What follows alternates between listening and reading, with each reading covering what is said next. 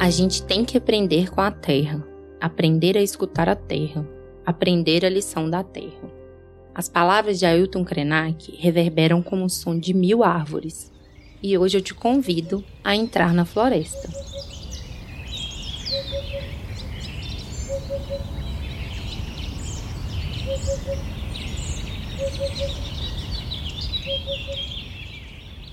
Esse é o especial Descubra Sua Causa, um podcast produzido pelo Instituto MOL com apoio do Movimento Bem Maior e do Instituto Mandarina.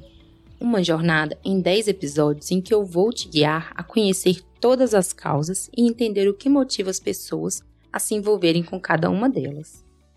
Eu sou Júlia Cunha e trago a causa amada em 10 episódios. Vamos descobrir o que as cartas dizem sobre a sua causa?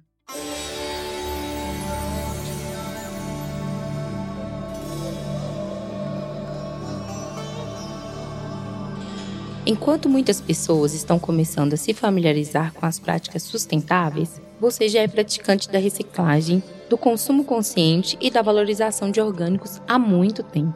É do tipo que busca maneiras reais de se engajar na proteção da natureza, em vez de ficar só no discurso. Sua preocupação com o cenário atual de degradação dos biomas e extinção de espécies é a mesma de organizações que lutam pela preservação ambiental e defesa de animais ameaçados.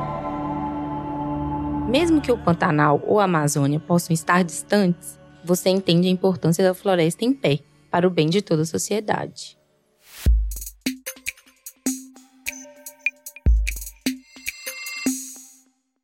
A causa das mudanças climáticas, a causa do ativismo social, ambiental, muito importante lembrar que são todos interconectados, social não anda sem ambiental, ambiental não anda sem social, Nenhum dos dois anda sem um econômico.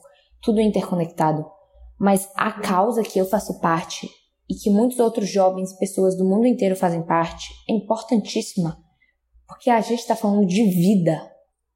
E não é somente a vida dos seres humanos. Porque nós, seres humanos, a gente tem uma tendência, né? De pensar que a gente é superior a todos e a tudo. Que a gente é superior a todos esses outros seres que vivem nesse planeta. Nós só somos mais uma espécie nós fazemos parte dessa cadeia de vida que a gente vive. Então, essa causa é uma defensora da vida. Nós estamos aqui para defender a vida da espécie humana e de todos os outros seres que neste planeta habitam.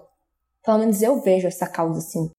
E além de tudo isso, puxando um pouco para o que eu sempre falo, essa causa é importante porque a gente fala muito sim do futuro, a gente sabe que se a gente não agir nesse momento, se a gente não cobrar porque os outros não estão agindo, então sobrou, né, principalmente para os jovens, os jovens estão vendo quem deveria estar agindo, os políticos que deveriam estar buscando políticas públicas que fossem em prol da mudança, mas infelizmente não temos isso, né? Os jovens estão vendo isso e estão tendo que cobrar, estão tendo que correr atrás. Mais uma razão porque essa causa é importante. Nós jovens a gente fala muito do futuro, porque a gente percebe que se a gente não tiver ação agora, o futuro que a gente viver vai ser um futuro muito difícil.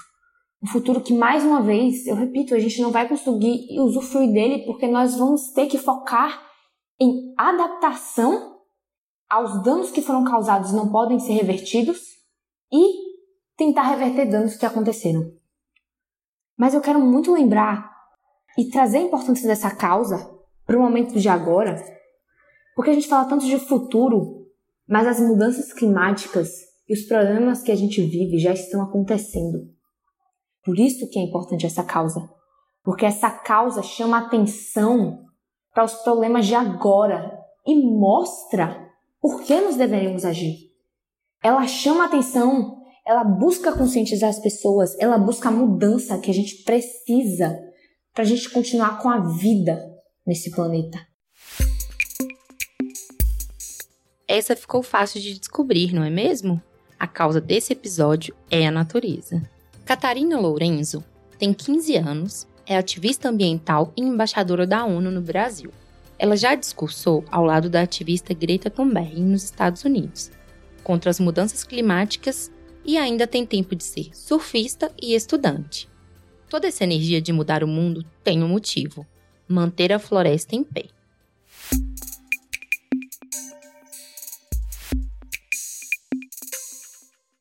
Não sei se as pessoas estão percebendo, mas mais e mais espécies estão sendo extintas.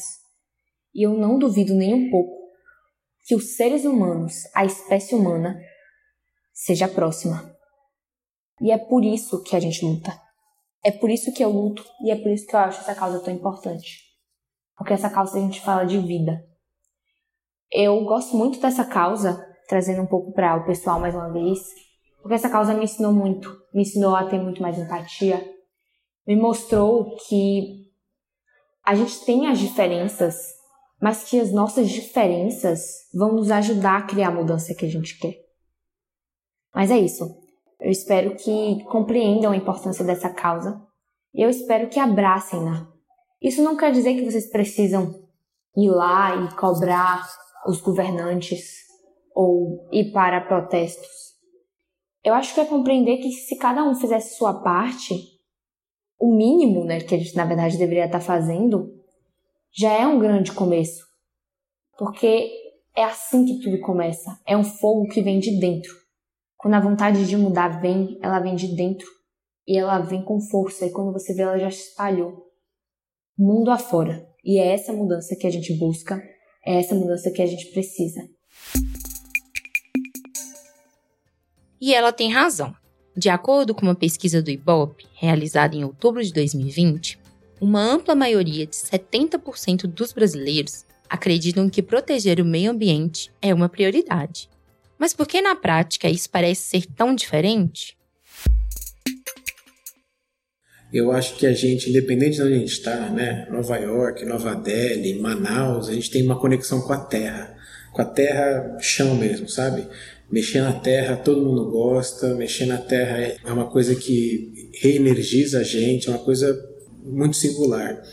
E aí, criado lá em São Paulo, né, frequentador de fazenda de laranja, enfim, né, da família da minha avó materna e tal, eu sempre vi a importância é, da gente manter a terra viva, seja para plantar laranja ou qualquer outra coisa.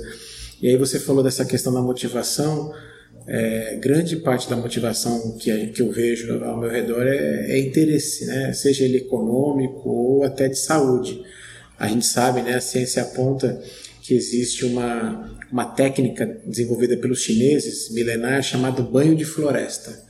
Basicamente, quando você tem contato com a floresta, independente se é uma floresta tropical ou não, mas geralmente floresta tropical, por questão dos componentes aerosóis que ela emite, enfim, né, os aromas e tal, você diminui bastante os níveis de estresse, adrenalina, noradrenalina, aumenta o seu nível de serotonina, que é o hormônio da felicidade, então você tem um bem-estar químico, né, é, naquele período, fazendo com que você tenha processos de cura, até questões psicológicas e físicas. O Vitor Salvati é biólogo com especializações em gestão ambiental e desenvolvimento sustentável. Ele mora em Manaus desde 2015 e é apaixonado e grato pelas florestas tropicais e os povos da floresta. Atualmente está como superintendente de inovação e desenvolvimento institucional da Fundação Amazônia Sustentável, a FAS, e lidera as áreas de pesquisa, desenvolvimento e inovação, além da comunicação institucional e desenvolvimento de parcerias e captação.